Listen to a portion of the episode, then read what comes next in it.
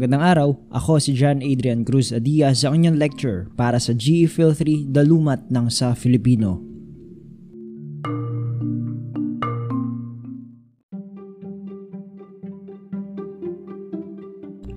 Para sa episode na ito, ating tatalakayin ang Kabanata 3, Module bilang isa, pagsasalin ng mga piling tekstong makabuluhan sa dalumat ng sa Filipino.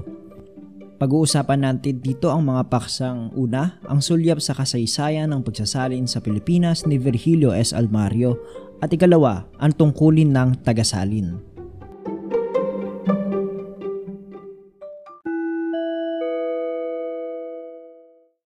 Para sa unang paksa, ating talakayin ang sulyap sa kasaysayan ng pagsasalin sa Pilipinas ni Virgilio S. Almario.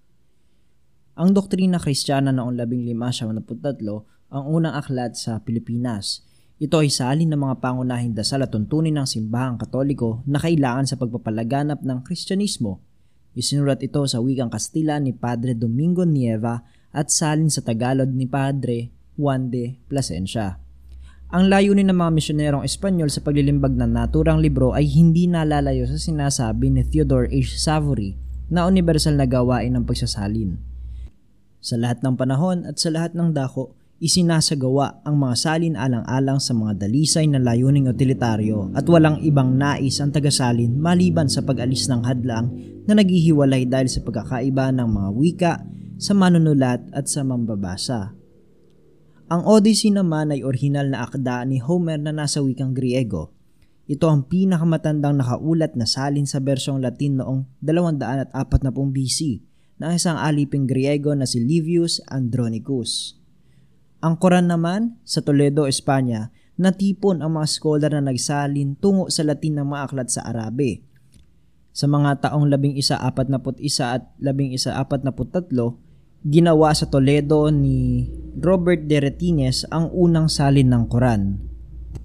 Para naman sa usapin ng mga Biblia, ikalabing dalawang siglo, naging masiglang masigla ang pagsasalin sa mga wika ng lumitaw na mga bansa sa Europa. Biblia at akdang parelihiyon ang unang focus ng pagsasalin sa panahong ito. Si John Wycliffe nga ang unang nagsalin sa Ingles ng Biblia at ang unang lumabas nito noong 1382. Pinakamatingkad naman salin sa German ang ginawa ni Martin Luther noong 1522 at 1534. Sa usapin naman ng tanikalang wika o language chain, Ating tatandaan na hindi laging mula sa orihinal na wika ng akda ibinabatay ang pagsasalin.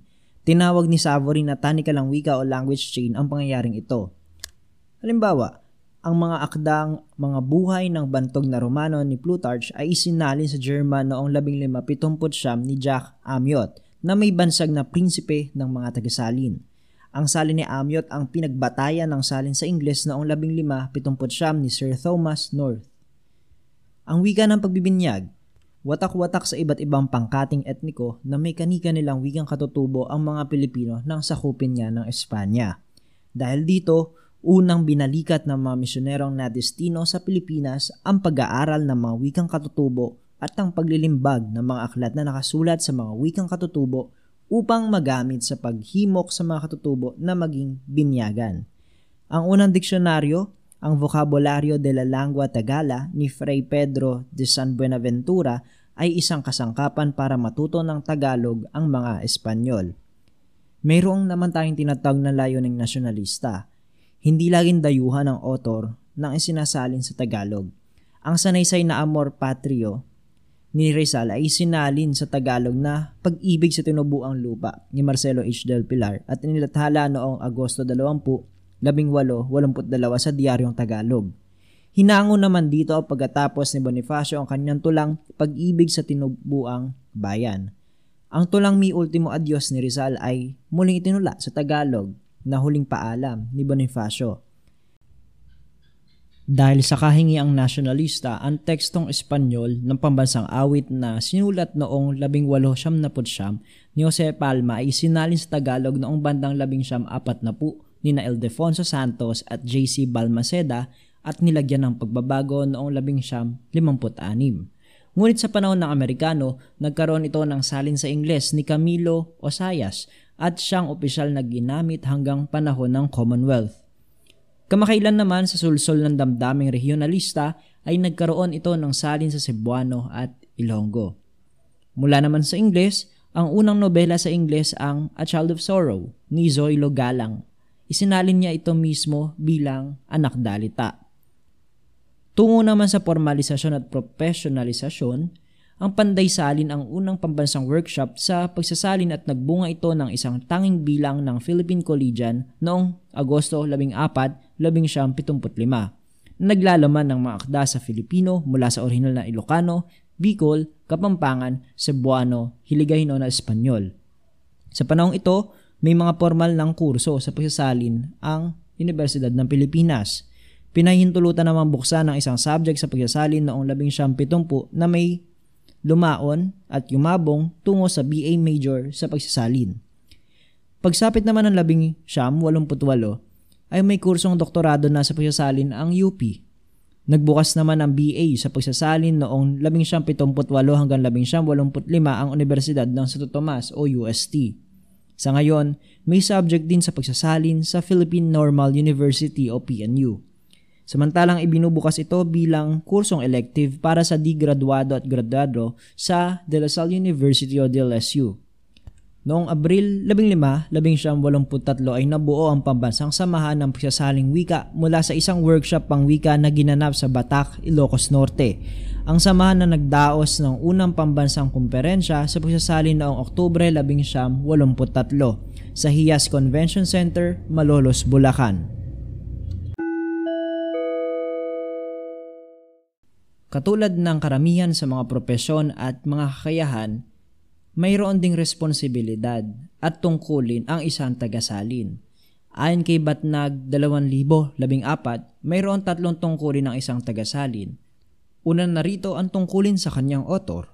Pangalawa, ang tungkulin sa kanyang mambabasa. At ang ikatlo, ang tungkulin sa kanyang sining.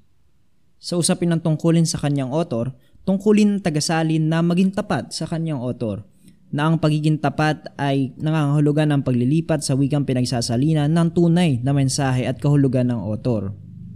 Walang karapatan ng isang tagasalin na bawasan o dagdagan ang sinasabi ng kanyang otor.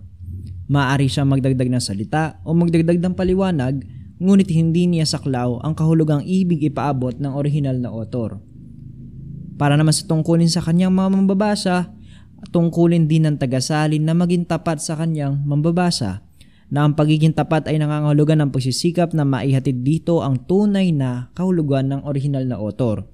Sapagat ang mga mambabasa ng salin ay hindi nakakabasa o hindi nakakaintindi ng wika ng orihinal, nasa mga kamay ng tagasalin ang buhay ng isang akda. Magiging maganda lamang ito sa ibang wika kung tapat ang tagasalin sa kanyang tungkulin sa kanyang mga mambabasa. At ang ikatlo ang tungkulin sa kanyang sining. Ang pagsasalin ay hindi lamang isang siyensya o agham, kundi isa rin itong sining, lalo pa kung pampanitig ang akda ang isinasalin. Nakaatang sa balikat ng tagasalin ng tagumpay o pagkabigo ng isang salin, tungkulin niya sa makatuwid na lumikha sa isang panibagong wika ng isang panibagong likhang sining.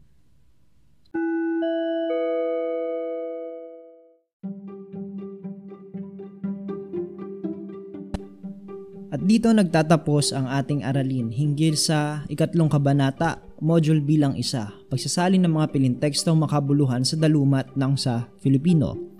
Ating pinag-usapan o tinalakay ang mga paksang una, sulab sa kasaysayan ng pagsasalin sa Pilipinas ni Virgilio S. Almario at ikalawa, ang tungkulin ng tagasalin.